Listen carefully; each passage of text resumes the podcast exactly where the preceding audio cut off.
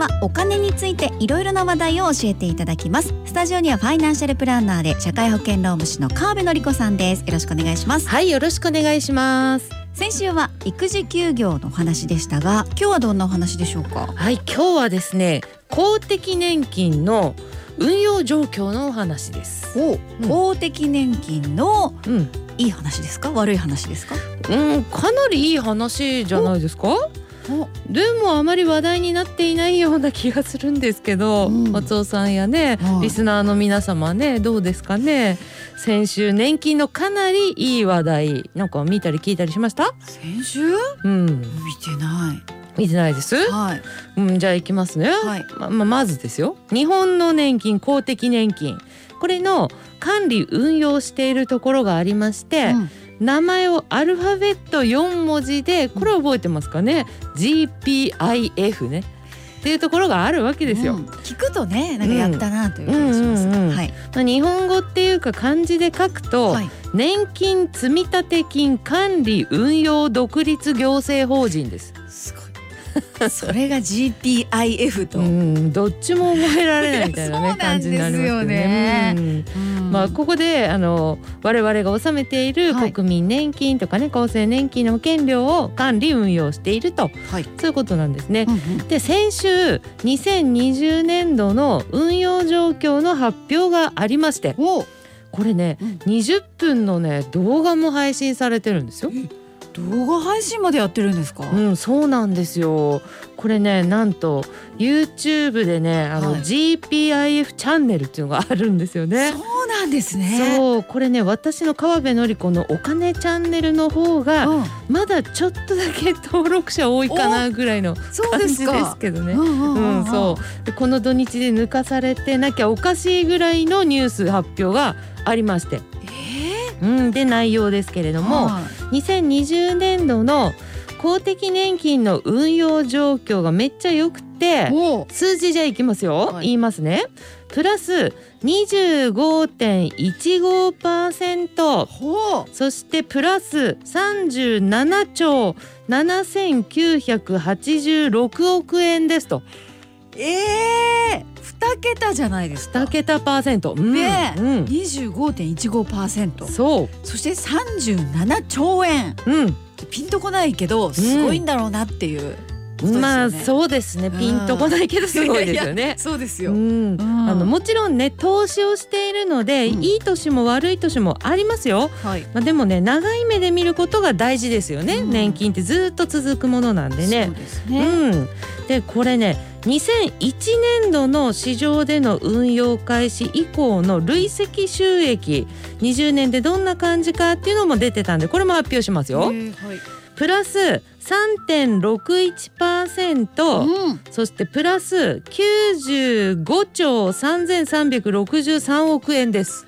おおうん、95兆円っていうのもよくわかんないですけど、うん、でも着実に増えてるってことですよねこれ、うん。だから年金って増えてるってことですね。そうですね。これへー。20年ぐらいで95兆ですもんね。すごい、でこの95兆なんとかっていう数字をうん。北海道らしい例えでね私考えようと思って。あわかりやすく。そうそうそう。はい。札幌雪まつりの経済効果っていうのありますよね、はいはい。あれをねすごいですよねあれね。すごいいですよね。あれをね2100回くらい雪まつり開催した的な感じですね。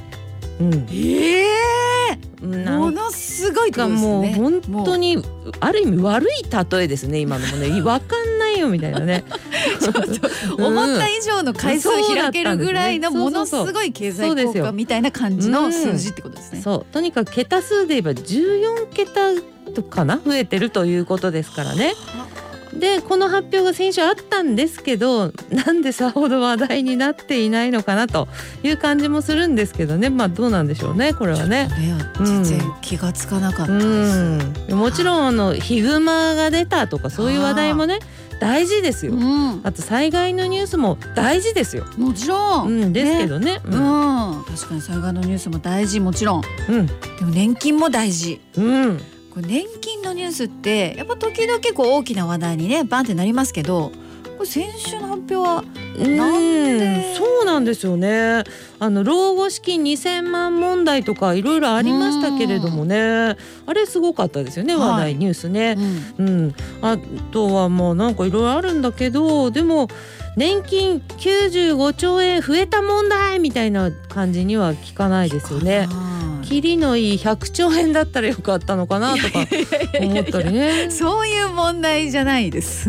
まあねそうですよね、うん、ねすごい数字ですけどね。これもしですよ、はい、減ったらすごい話題になったんじゃないかなとは思うんですよね。マイナスだとね、どうもねマイナスな出来事でこう国民がね、うん、政府ってひどい日本ってひどいじゃないかっていうネタは取り上げられやすいのかなという感じでね我々もそんな風に心して冷静に行動しなきゃいけないなと思いますね。そうですね、うん、じゃないと本当に年金ってひどい日本ってダメだで終わっちゃうみたいなね感じになるじゃないですか。うんうんうんそしたら年金なんて払いたくないとかってね思う人も出るかもしれないし、うん、で未納にしちゃったりとかありえるわけですよ。いやそうですよね、うん、だって確かに年金ってこうあまりいいイメージ持ってないっていう持ってるっていう人多いと思います。いいなんか悪い感じでね。そうそうそうそうそうだったらもうって言ってこう払わないっていう人もね、うん、出てくるかもしれないですけど。うんそうですね、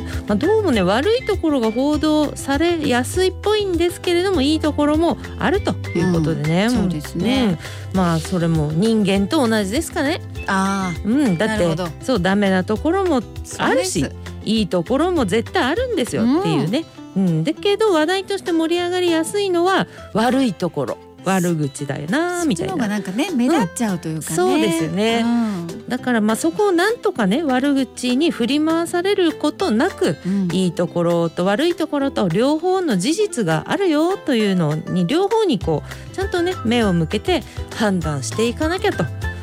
うん、いやそうですよね。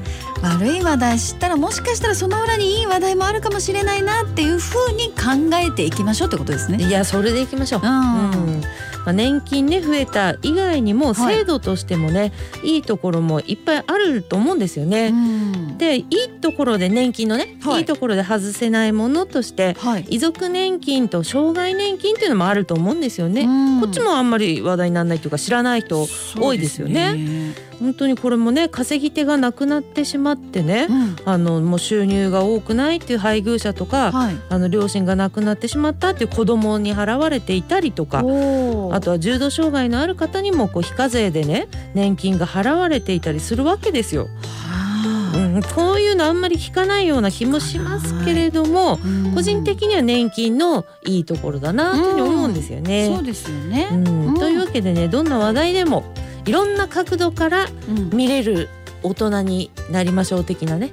そうですね、うん、これどの話題もそうですよね、はい、なんかそれを受け止めて、うん、でもそれの裏を見ていくととか知っていくと、うん、自分なりの考えっていうのも変わるかもしれないそうですね。ですよね、はい、はい、ということで今日は公的年金の運用状況のお話ファイナンシャルプランナーで社会保険労務士の川辺典子さんありがとうございました。はいありがとうございました